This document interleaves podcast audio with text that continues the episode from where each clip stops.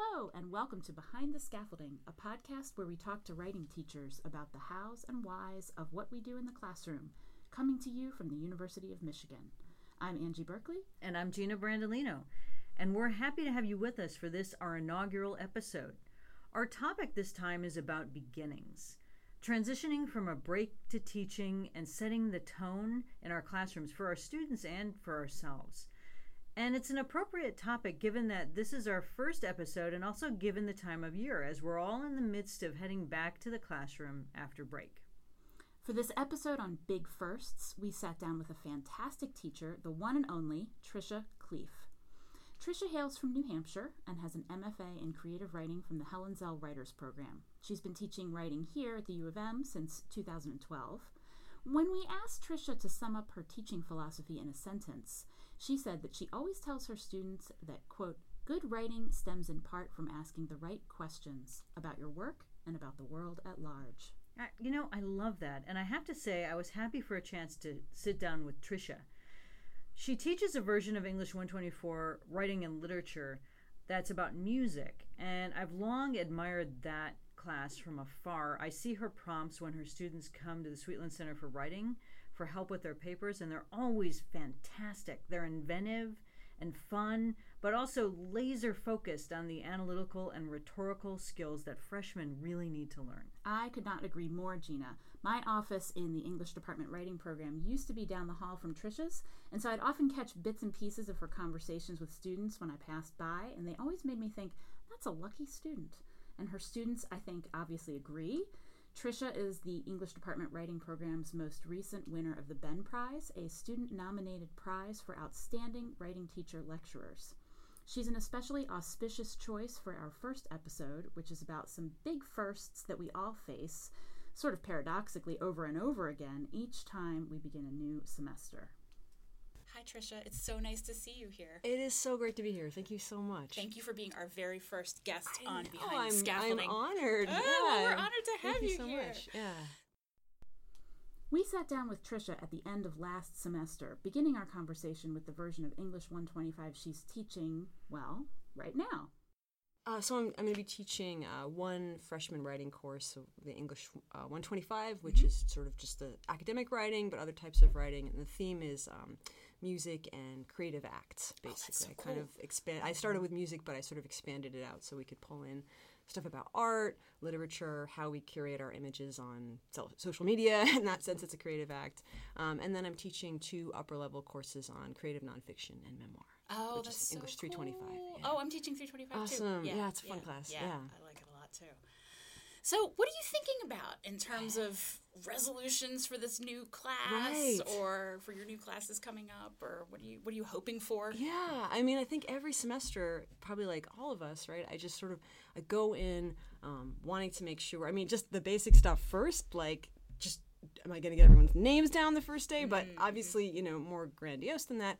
Um, I'm just really hoping uh, to have a class where I can help and students can help foster an environment where everybody really feels included, at ease. Everyone's at least a, somewhat excited about the material and to sustain that excitement over the course of the semester. And you know, how do I how do I tap into um, you know doing work that's rigorous for students, but also you know at the same time through that getting them excited um, Yeah. About it as I think So- that music and creative acts thing sounds great, though. Oh, thanks. I, I it hope- sounds like yeah. it gives them a lot of room to pursue things that they're really interested in. And that, That's the aim, and kind Yeah. of, you know, as I said, I, I originally designed the course a long time ago as, as really music based, which I think can encompass a lot. But then I was pulling in readings and other material that really had to do with with other stuff, and I and I felt like some students were intimidated a little by the. I said you don't have to have any background in music, but st- some still thought, well, I don't know much about this, and we're not writing. It's not a music course. We're, it's a writing course that uses these things. Sure. know. But I think, yeah, I think expanding it a little has, I think, brought in a different range of students and, and, and more, I think, has reassured, hopefully, students more than that. But yeah, I think I'm just hoping to foster um, an environment that from the first day feels uh, focused, uh, but also energetic and friendly and kind of strikes the balance between all those things. so, what do you do on the first day? Like, is there anything you do on the first day that helps like make that happen? Well, probably. You know, I think for me, especially in these writing classes at any level, I think um, beyond the sort of nuts and bolts stuff, like here's what the course is actually about, here's what we'll be doing, um, I really try to focus on um, getting the students to talk to each other, um, getting them all to sort of demystify themselves as they go through. So everybody, it's it's you know it's fairly simple, but I think it it has helped. Right, everybody kind of introduces themselves, you know, in a preliminary way, and then I kind of ask them questions you know to write down about themselves and then i have them interview each other you know often and then report on you know something one thing they learned. Uh-huh. And it's usually i usually say when we get to do this like pick out a question that's not what are you going to major in? or what are you majoring in? or you know. But it's like what's the strangest food you ever eaten? What would your superpower be um, and I said, you know, you don't have to ask those. You can come up with your own. Sometimes they come up with pretty interesting ones, and I can already say, ah, okay, that student's gonna be interesting, right? Right. So Which sounds cool. like it really we- helps you get to know them. yeah, too. it's yeah, it's really yeah. for me. But I think I think if you know if they can feel like it's demystified the first day, and they can feel like you know this is uh, the, the tone is this is a class where we take interest in each other. Yes. and where what you have to contribute to discussion is important, and everyone's playing a role, and that's kind of the message that I want to get across. Oh, that's so great. That seems like it taps into the idea of community. And Angie and I have been talking about how, like, we think about our classrooms as communities. We don't really have to, right? There's nothing that says that we have to do that. Right. But we do. And it seems like with those, with that kind of exercise, you're trying to build a sense of community. So, can you talk a little about what, why you think we do that? If it's Yeah. useful? I think it's interesting that you said, you know, we don't actually have to, um, but I don't think any of us could imagine not trying to do that because I think I think part of it is simply that these are small discussion-based classes, um, and you can't go through a semester with people not feeling connected, you know, to each other. I think there's going to be a lot of reserve among students, and I also feel because this is writing. Um, and because people are putting their thoughts down on the page, um, their ideas, their questions, because they're workshopping each other's work often in our classes, like they need to be able to have a certain amount of respect and empathy and appreciation for each other and not come in as or not remain total strangers through the class. And so I feel that it um, it helps you know just the tenor of discussion. It makes it warmer. Hopefully, usually um, students know to be friendlier to each other. My favorite thing is when you know I try to sort of set the tone, but when they sort of run with it after a while, and you know, and again, every class is this happens to varying degrees, right? Some classes it's it's you know much much you know easier to kind of get into that space, you know, but in every class we try, right? Um, but I think, yeah, I think the community it makes it easier to actually free up your energy to discuss the material and to discuss making it better and to ask questions about what we're reading, what we're writing, rather than try to guard yourself all the time. I feel like we we all know that classrooms work better than their communities, but like you're saying, there's often among students, especially younger students, like the first year students that you teach, a lot of anxiety about or resistance to um, being a part of that community. Where do you think that comes from? You've talked about a lot of things that sort of help build community, Right. but what are we trying to break through? Yeah, and I and I would also love to hear you know both of your thoughts on this. For for me, what I've noticed is that especially when we're talking as a group in a class, um, and this is very human. I think a lot of students are afraid of sounding stupid or like not, st- but like not that's right. smart. I think, and I used to think, is it you know, and maybe it is sometimes like I could change something in how I'm approaching, but I think, is it me? And I'm like, they're they seem kind of wary of each other. Not that they don't trust each other; they're just afraid of not sounding competent. And so I think what I try to do is is just make it a place where this is where we test out, you know, our ideas. This is where actually in kind of missing the mark with something, we learn something else. Like it's not just it's I'm not checking off a list, you got it right, you got it wrong.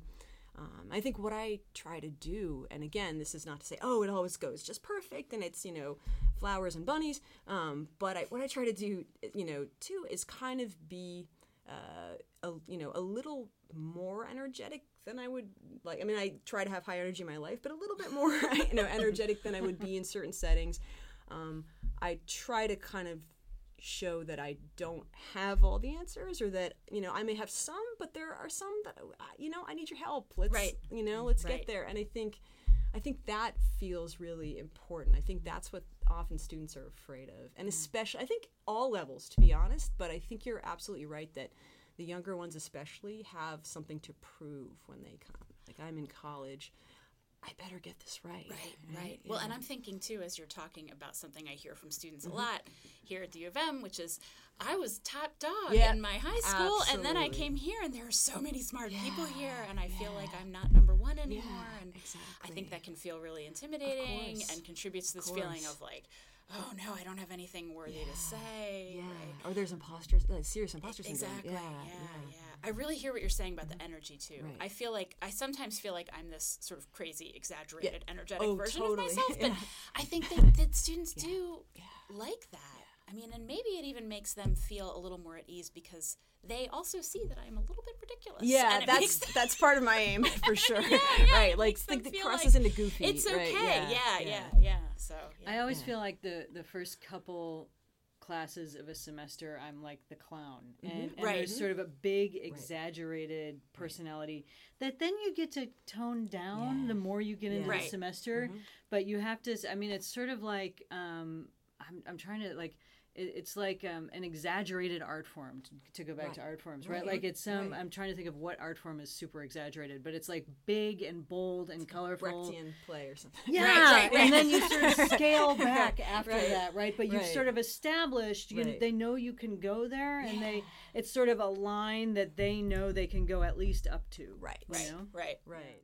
Like I don't really feel like I'm like that in my normal life. I mean, I so like I'm like that to far lesser degree. Yeah. And sometimes. Some, yeah, exactly, Right. exactly. But it's you in there, right? It's me like in it's definitely exactly. you cannot in be there. someone else Yeah, because I, yeah. I don't have the energy for that. Right. Yeah, yeah. Right, right. That I do. I have to say though, I do sometimes find that to be a struggle. Yeah. Like sometimes I feel I start to feel a little exhausted by the clown, like Right. by the exaggerated stuff, and I find myself kind of wondering or having to kind of reckon with myself and think, well, what part of me is in there? Right. Like who? Like Yeah. which? Which? And is this usually by about midway through the semester? I think so.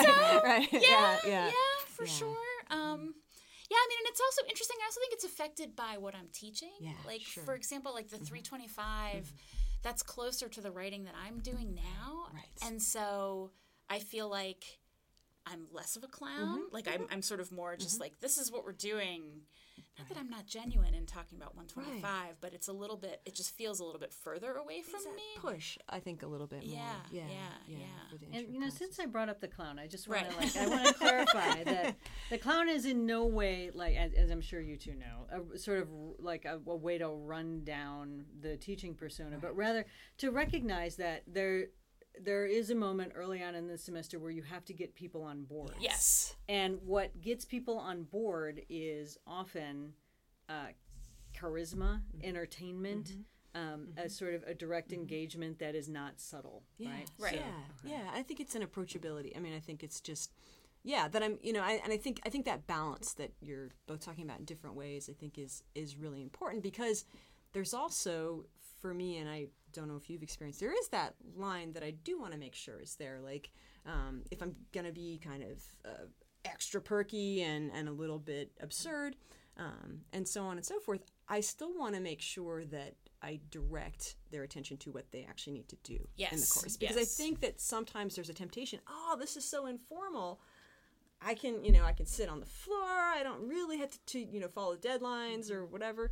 Uh, and you know, and then there's a gentle, yeah, remember you've got to do this. And so I think keeping those things really firm and reiterating those and saying, yeah, here it is. Like I, you know, I'll pass out the syllabus even with the sort of the goofiness, you know, and once they've read it, I'll say, right, so if you have questions about this, absolutely ask me. That's what I'm here for. But this is the material you have now. You have access to this. You're responsible for this information, Right, right? right. Um, so stuff like that, because I think for me, it's t- it took a while to kind of strike that balance between being really trying to be open and approachable and a little goofy, and actually making sure that students knew like that's in an atmosphere we're doing, but it doesn't translate into the expectations for the course. It doesn't change the fact that we expect to be rigorous in here Right. and, and really do the do the hard work we need to do. Right, exactly. And I think actually that that's not so far from making students feel comfortable and particularly making them feel safe. I think Right. having those those boundaries and those limits and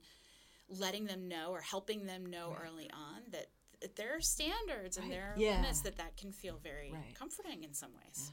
I it, maybe three years ago, I started putting at the bottom of all my syllabi this sort of like I don't know. It looks like s- stone tablets, like two sets of like like cardinal rules or something. Yeah, it looks really uh, like I, I. It looks kind of imposing. I, w- I won't lie, but it was uh, on one side is like uh, you know turn off your phone. No, really, turn off your phone. Don't be late. You know all those things. Um, and I, I just got tired of all that stuff happening. But on the other side, the sort of other stone tablet is about um, class expectations and. I decided to put that on my syllabus because I got to a point where so many students were at the end of the semester or in the middle of the semester being like, I, I, can I redo this paper? Or, you know, can I do another assignment? Or can we have a makeup quiz? And I, you know, I wanted to say early on, you have everything that you need. There, you know, there's no, there's nothing else that will come later in this course to Right. you know to I'm help you throw anything at right you. Yeah, and, yeah. and and also you don't expect Right, more right? right. and i feel like that is an important it's an important rule to set early on Absolutely.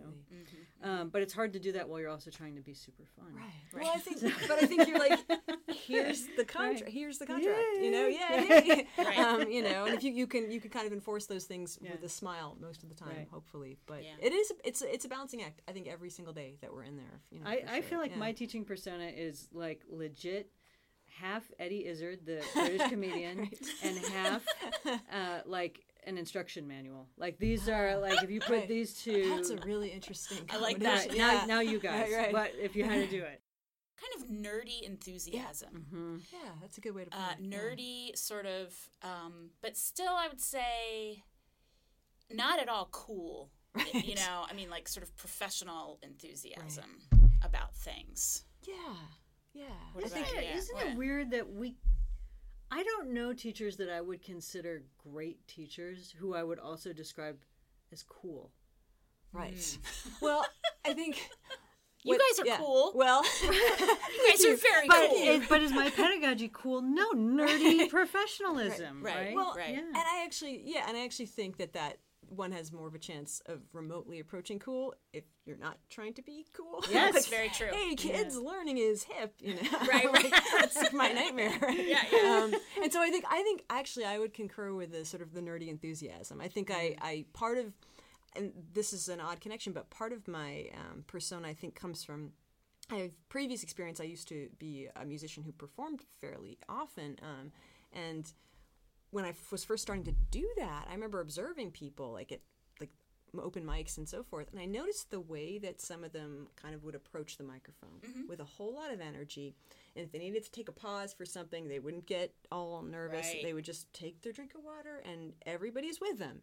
Um, and so I think, and I just remember the audience's attention kind of being fixed on that. And so that's oddly something I have in my mind too. Like I don't talk like I'm in front of a microphone with the students, but it's more like I'm gonna kind of own this mini stage, and part of that is that nerdy enthusiasm. Yes. Um, and just being like, yeah, okay, and and you know, and I think going along with the the nerdiness, which I have in, in great supply, um, I don't pretend to sort of know what they listen to for music, like, Right. and I, and and I think one of the things I try to do is be like, hey, kids, why don't you tell me about you know these musicians or you know whatever tell me about these things and and i think um yeah i, I think me not trying to relate um Yes. actually can sometimes can sometimes work nicely to to sort of i'm still in that role where i'm like the director um but it's less intimidating Right. hopefully Right, yeah right. Yeah, I strike that post yeah sometimes too. yeah Here's this thing I Right. happened upon. Right, right. You guys know more about yeah, this than exactly. I do. Can you please Help tell me, out. what this is? Right. Even I mean, and I never, I never lie about it. Sometimes I, you know, I know a tiny bit, but I'll never, yeah, I'll never like if I know a lot about it, I won't pretend I don't. But Right, but right. usually I really don't. So yeah. Right. It's interesting thinking about nerdy enthusiasm as part of a persona and how much of what you do in the classroom is part of the real you. Mm-hmm. I almost feel like, in a way, the nerdy enthusiasm is a way for me to express something about myself that I actually don't get to express very often because I don't spend a lot of time nerding out about some novel or short story Mm-hmm. with you know my husband or my kids or, or any, well, my kids sort of are forced to you know listen to whatever I say in a way but um right. but you know what I'm saying and, and, and. Mm-hmm. I have often that's been one of the wonderful things about teaching I think for me is that I'll be talking to my class talking with my class about something and I will have this feeling of I've never actually said this out loud Oh, that's cool. you Yeah, know about this thing and it's really cool that I that I am and that I know at least some of them are with me on it or, or yeah. interested in it. So I feel like that's a thing that maybe new teachers struggle with sometimes. I know I struggled with when I was a new teacher was thinking about like owning that space, like Yeah. being like, "Oh, I can Right. say this kind of thing Yes. here." Do you know what I mean? And know it what you sort of goes hand in hand with and this took me a long time. I'd say 10 or 12 years to figure Mm. out realizing that like there's nobody else in the front of my classroom to inhabit that role. Like i often would shy away from being the person who was the authority mm, in mm-hmm. my class you know mm-hmm, like sort of mm-hmm. i'm not an authority you know for a long time i was Right. just a Right. graduate student teacher you know so i didn't really feel like i had a, a great measure of authority but then i realized it doesn't matter who you are if you're at the front of that classroom you are the teacher that they have And they need you to be that. I think. I think so, I too. mean, yeah, need I needed it that. as a student. I needed a little bit yeah, of that for sure. Yeah. right. Mm-hmm. And I feel like it's such an important thing. Yeah. It's a, such an important realization, but it makes me wonder. But sort of going back to something that we talked about earlier. What exactly, when when we recognize that, what are we recognizing? Like, what exactly do they need? Do you know what I mean? Yeah, Like, yeah. so what can like if if that's if if we're giving advice. Mm-hmm. Um, to first time teachers say specifically with this bit of um, conversation Mm-hmm. what is it that the students need us to do when we're in that sort of per, sort of performative teacher role I think part of it is honestly, um, you know, actually getting the concepts down. Like, I think, you know, for me, part of the balance I'm always trying to strike is allowing enough room for students to come up with their own questions because I think that's important um, and for them to kind of dive in. And then, but then also say, okay, let's bring it back to these things. I want them to walk out actually with certain really key concepts, questions, approaches to text, right? Yes. Um, that that they're you know they're not necessarily going to get you know otherwise, right? I mean, I think we are there for a reason, right? And you know Yeah. we've put time in it, so I think I want them, and some of them seem to really want that as well. Um, you know, and I think, and so I think it's it's really getting that substance that you want to make sure they cover, and then at the same time providing a space, a mediated space, right, where they can test out these ideas. And I think, Yeah. yeah, and someone to kind of then come in to that space where they're doing more of the kind of experimental work and and, and direct things if need be, right? Yeah, this is Yeah. so important. Like Yeah. thinking that there, th- it's not just all sort of a free for all in there, Mm-hmm. Right. Where you're just going to talk and, and walk out and know stuff and maybe not know stuff, but that there is a sort of bedrock of information or a skill set that it's your job to sort of emphasize Yeah. and and make clear this is the material you're supposed to Right. learn. But then there's also this space to experiment, as you Right. say. I, I think most of them that I've ever seen, and I've heard this from other instructors as well, like don't really love the free for all thing, as I you think know, that's because right, like, yeah. what do we do? Like, what do we? ta- and even if they did take away, but I think, but I think you're right. I think having those two things is like it is a great skill to be able to test out ideas and to experiment. Um, but let's just make sure there is, as you say, a bedrock, right? Yeah. I think that's a good way to Yeah. think about it. yeah, definitely. I feel like this is this makes me think of every time I get reviewed. Like every time I get reviewed, the criticism I get is that my prompts are too directive, um, and and that my writing assignments too specifically tell students what to do. Um, and I, I feel like it's it's exactly in this area that we're talking about right Right. now because. I mean, my prompts are directive, and my prompts are directive for a reason because um, I feel like if you tell students where to look, that doesn't restrict what they can do, right? Right. Um, It just it sets parameters that allow them to experiment fruitfully. Right.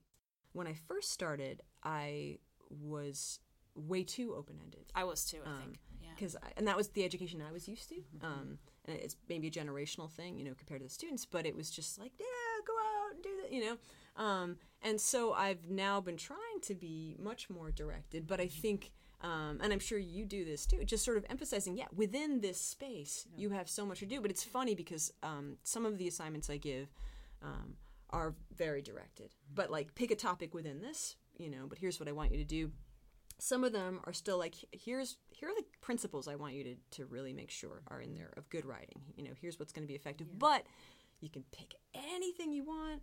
Um, and so science students are like oh you know i'm so excited we can do anything. And some of them are like this was so open-ended that i don't know what to do right, and so i think it's it's really um, trying to and just you know sometimes works is really emphasize like okay here here are the concepts. Here's what's going to make this an effective piece of writing. Are you using enough evidence? Or you know are you building an argument based on that are you you know are you asking a question that's complex and that you know can go in these different directions right and, and we work on those things in the class and so i think if it's emphasizing like here's what we can cover and here are some avenues to get there right but i think you're right i think it's uh, you know students actually seem to want that direction Yeah. in a lot of ways and then get loosened up as, as they go along Yeah, you know? I mean, I think that's super well said. I'm thinking about the. Uh, do you remember George Cooper? Did you know him at all? sure Okay, he was a uh, he's a retired Sweetland lecturer. Did you know? George? I didn't know it. No. George, so George Cooper, uh, retired Sweetland lecturer, had this. He had a 125 class, and this was his prompt. I'm not. I, I couldn't make this up. He said, "Walking behind um, Haven Hall, I saw a hawk. Go walk behind Haven Hall and look for the hawk, and tell me what you see." Wow. And I was like, I don't know if this is open or closed. like I was like, I don't. I just don't know. I mean, right, but it struck me as a really genius assignment because you're not going to find You're the not hawk. gonna find the hawk, and if No. you do, you're like, "Do I get an A if Right. the hawk happens to be there again?"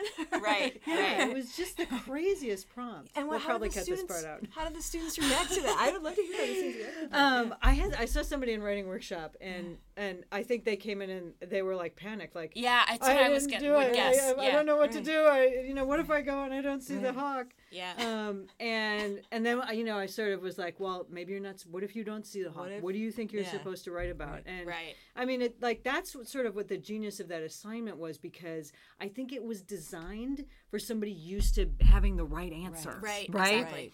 And there is no right, Right. answer. In fact, the right answer I think is the wrong answer. Right. Which is like wow. But I think then- yeah, but. I think assignments like that, and I'm sure this had it right, but would need context, right? Like For sure. Here's how we're here's why we're doing this. Or Right. like Here's the skill. Here's Right. what we've Yeah. been working Yeah. on. Yeah. Right. Here's what we've been working on. Yeah. Which Right. I know, and not to the point where it totally gives it away, you know. But I think having some framework within which to fit it, like, oh, okay, this is this is about Yeah. becoming more attentive. This is know, about to the evidence world around you. This, This is about is about evidence gathering, and anecdotal. speci- Yeah. specificity, and whatever else. Yeah, Yeah. Right. I Or could never even- give that kind of prompt. Oh, I Yeah. I, know. I haven't tried that one, but Yeah, yeah. that's that's bold. or even that it's about. I mean, even being explicit about this is this prompt is meant to freak you out a little Right. bit, or this Yeah. prompt is meant Yeah. to help you have a certain kind of mm-hmm. struggle that's going to be really productive for you as Right. a writer, right? To try and figure Yeah. out where you're going with it and stuff like that. Even being explicit that about that be kind of a thing. because I think students, yeah. when they find sometimes that they struggle with a certain kind of writing, they tend to think, even at upper levels, that it's just them.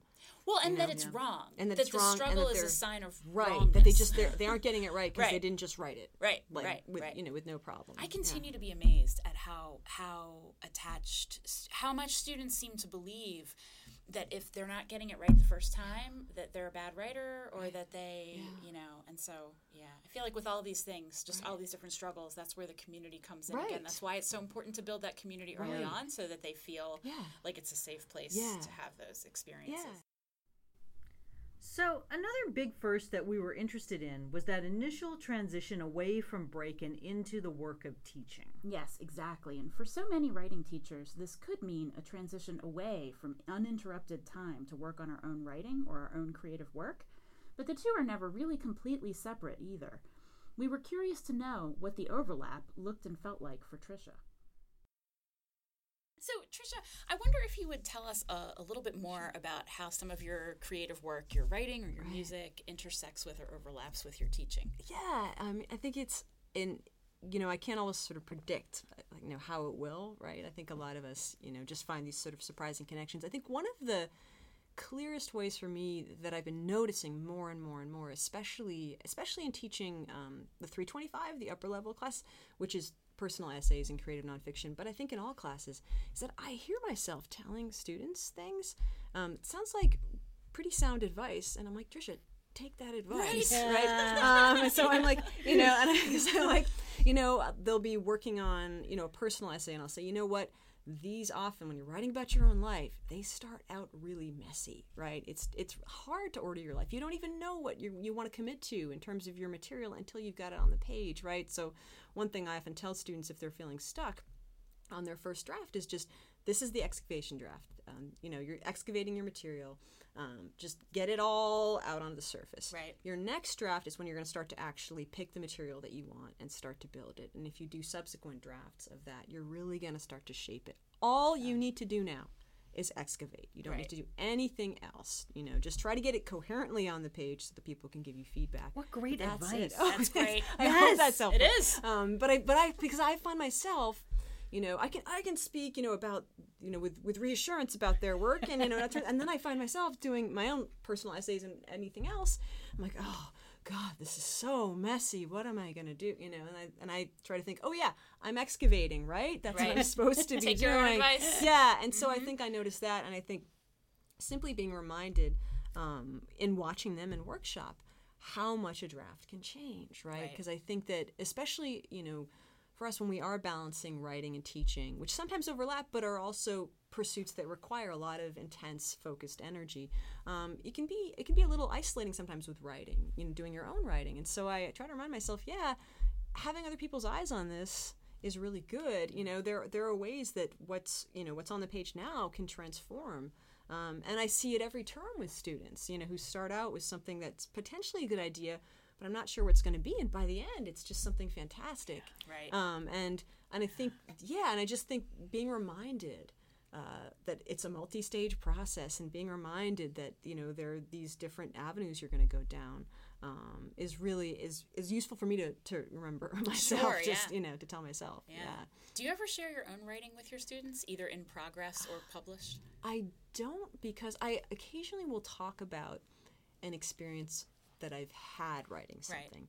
Or I'll be like, this story that I wrote, I actually wrote like, you know, it turned out to be this number of pages, but I wrote six times as many pages to get Right. there. Like I sort, I sort of tell them about that. I don't like to bring in my own work, um, only because, and this is this is my own temperament and my own approach, but I feel like for that you're kind of putting your students in a tricky position. If it's if i'm not writing like a you know a science textbook or an economics textbook or you know like okay i'll you know bring that in. But if it's if it's my own short stories if it's my own personal essays and then i'm like hey look at me look at you know Right. they're kind of in a position where they they sort of have to comment on it. What i'll do occasionally is i'll bring um excerpts like for 124 125 like the the first year i'll bring in excerpts of like you know, for more academic stuff, here's how I set up a quote. Here's how I Right. analyzed it. I didn't, and I'll say I didn't invent this, right? Yeah. I've just been doing this for a really long time. Yeah. Or with my students in the creative nonfiction, I'll talk about, yeah, I had, I just sort of wanted to write about this person that I knew, and I had no idea why. Um, and it wasn't until I got to this point, or I'll tell them how I like tried, to, eventually tried to order the essay in terms of like what's the most emotionally resonant material. But I'll Mm-hmm. talk about it in terms of here's the experience I can speak from most Right. directly, um, but I don't actually show them the work. Right. And it's not that I hide it; I just simply don't bring it into the you know material of the class because I think they're reading a bunch of you know other published essays, um, you know, and I think that's the contribution I can make as far as their you know their craft. Right, is just talking about what I've gone through. Right. Um, Right. And if they're curious, they'll ask me, and I'll direct them. But you know, Right, right, but yeah. that's. But I think that really speaks to what you were saying earlier too about your awareness of your role as an authority Mm. in the classroom. Because in a sense, it- you know, if you are saying, "Hey, look at my writing," and comment on it, they can't avoid. It's it's just it's not It fair. puts them in an awkward right? position, Yeah, yeah. and I- even, I- even if you know, even if you're so friendly and so approachable, and you really feel like you have Right. good trust with them. So yeah, Yeah. I feel like this is the thing. It, I, I'm not a creative writer, but it's a thing that comes up with me in class around the um, Eddie Izzard bit of my persona, where like I'll see in my head like an obviously awesome running gag. You know, I'm like, I see this clearly, but it's my class, and I can't like this is not the place for it. You know, like so Right. stay on point. You are not here for this awesome running Yeah. gag, which is getting away from you. And I feel like it is.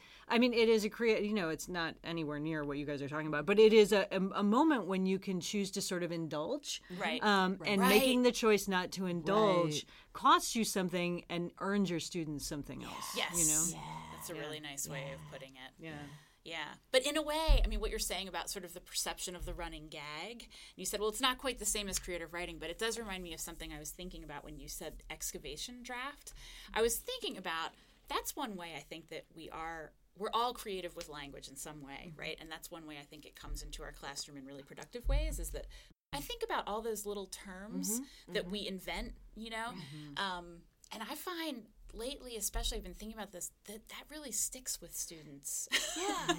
in this way. I mean, it's not that you're inventing the concept, Right. but yeah, certainly not. right. yeah. But there's something about the the special little terms that become like a language in the classroom. That I It's think also is- community building. Right, exactly, yeah, Yeah, because it's uh-huh. like you've got you've got your own little language Right. to Yeah. talk about these things, and yeah, yeah, it's yeah. true, and I- and you know, and it's I, you know, we're not always conscious of those things, Right, but I think you know, part of it's what we tell ourselves, right? I mean, and Mm-hmm. how how that's helped us, and you know, how do we translate that to, to Mm-hmm. people? So I think I think you're right. I think you know, I think if you can have terms that are sort of reassuring, and that that we're talking about parameters in different ways, right? Mm-hmm. That places you know parameters on things like here's all you need to do Right. for this draft. right. Here's what you want to think about now, and I think just breaking down the process, I think that can stay with students. I Yeah, think you're right. yeah, yeah.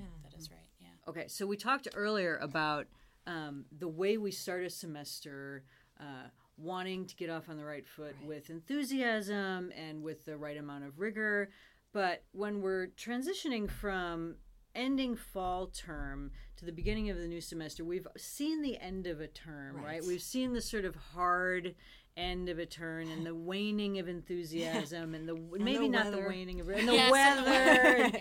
cold Right. and I, I guess I'm just wondering uh, what we can learn from the end of a semester to carry forward into the new semester.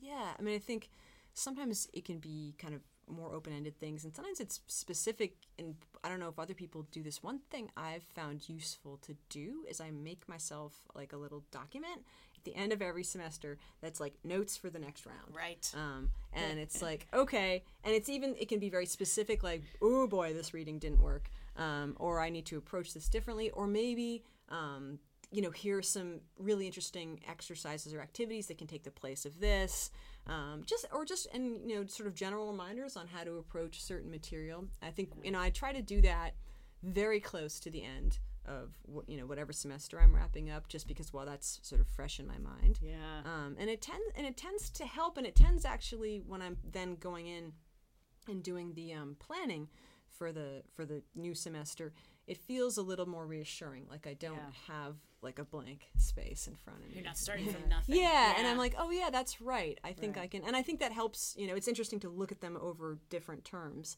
Right. Um, and see like what I adapted and you know how much I did it at first, and if it waned or if it grew at different times. Yeah. So yeah, I do a, a version of that, but uh, because I'm impatient and sort of a hothead, I do it as the semester is progressing, and and I I write whatever the note is on a post-it note, invariably in imperative uh, mood, and and so then like by the when I look at an old syllabus, it's all these notes that are like do not whatever, Yeah. or definitely whatever, Yeah, you know, yeah. and it's very. Um, it is actually reassuring Yeah. because I feel like if I didn't have that sort of like over the top reaction on my post it note, I would be like, oh no, Yeah. this is probably fine. yeah, Because yeah.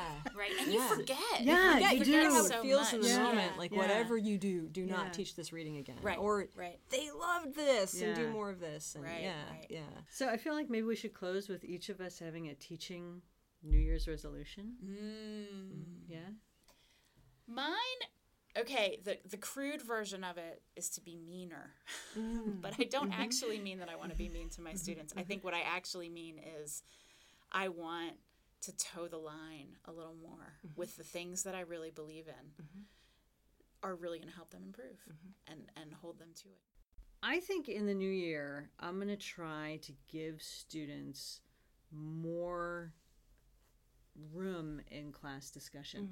Mm-hmm. I li I, I feel like I'm, mm-hmm. I'm pretty confident in the ways that I run class discussion, but I often am concerned about time and hasten students mm-hmm. towards a conclusion Right. that they would get if I just gave them a little bit more. So I want to be less anxious about the clock and let let discussion sort of develop a little, just a little bit more. I don't want to sort of throw out concern about the structure of class or you know that we have things to get through in a uh, class session, but just give them a little a little more opportunity to let things develop. Yeah, yeah, I think that's a good one. And I think it's interesting that you say that. I think mine is sort of similar in that um, over the last several terms, actually, I've been trying to kind of build in more room, um, you know, for students to really sort of take ownership of the class. And I think for me, it's striking that balance. And, you know, in, in a sense, it sort of combines the two of yours. And, and that um, I want to make sure to give enough room for that, but also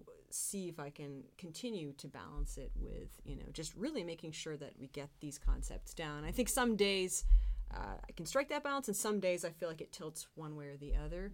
Um, and so I think really finding a way to get students involved and also get them feeling like I'm giving them something substantive and they're part of that process of generating something substantive. And Oh, that is the ideal. yeah, I mean, that is the ideal, right? Yeah, right? you But- want to give them something, but make right. them feel like they're not just passive Right. receptacles. Yeah, and so I'm always trying to think of more activities or more ways to kind of approach the material that will allow you know for, Yeah. for that kind of balance. And where do I where do I emphasize kind of one goal, and where do I you know kind of step in more you know myself and stuff. activities yeah. that do that. I think they're like the sweet spot. Yeah, I think of mm-hmm. that. yeah, I they mean, take and I- time, They really Yeah, do. they They, really do. out, And I don't have very many, but Right. I'm, that's what I'm always looking for in Yeah. my Yeah. development of plans and things like that I think that's why it's great actually to talk to other instructors. Yes, 'cause, You know, absolutely. people have these things like you know someone did a murder mystery activity for some kind of style idea, which I thought Wow. was Oh like wow! And sh I remember she, her telling me about this. She said it worked beautifully, and I was like, "That is cool." That's you know? And awesome. I, yeah, yeah, Yeah. stuff. And I'm not saying we all have to go to those lengths, you well, know. no, but it is necessarily, kind it's of pretty virtuosic. You have to admire yeah, that. You, I Actually- totally Yeah. admire that. Yeah. That's great. And Yeah. I, that reminds me of a more concrete resolution. Mm-hmm. Okay. And that, and that is, I was actually thinking about this earlier, is that I want to have one really great virtuosic uh, activity for each paper. For a great each, idea. I mean, I can't. I think it's too much to say every day is going to be a beautiful, dazzling Yeah. show, but one Right. one that I feel really good about Yeah. for Yeah. each. I think that's for a great each idea. Paper. Yeah, Yeah. yeah. Mhm. nice. Yeah. I Very think that'll cool. be good. I'll steal that one too. Okay, good. yeah, that's a good one. Right, right. Yeah, no, I like you guys' too. I think the break can be a good time sometimes, or even early in the semester, to sort Mm-hmm. of still step back and, and assess. I mean, when you're in the thick of it, Mm-hmm. um, as it's going, it's much harder, right? You're just trying to sort of get everybody, you know, on, on the right Mm-hmm. path. But Survive yeah, the week. survive the week, survive the snow. That's right, yeah. Um, but I think I think yeah, taking these opportunities, I think is is really really crucial. Mm-hmm. Yeah. Thanks, Trisha, for coming. Thank you so thank you so much. much. I really was really enjoyed super this. fun. Yeah, Such this a was pleasure to great. talk to Such a treat. Thank you so much. Have a wonderful break. Ah, you all as well. That's it for this episode. Thanks to Trisha for sharing her teaching wisdom with us, to Phil Cameron for his audio expertise and advice, to the Language Resource Center for loaning us their recording studio, to the CRLT Lecturers Professional Development Fund, and to you for listening. Look for a new episode next month.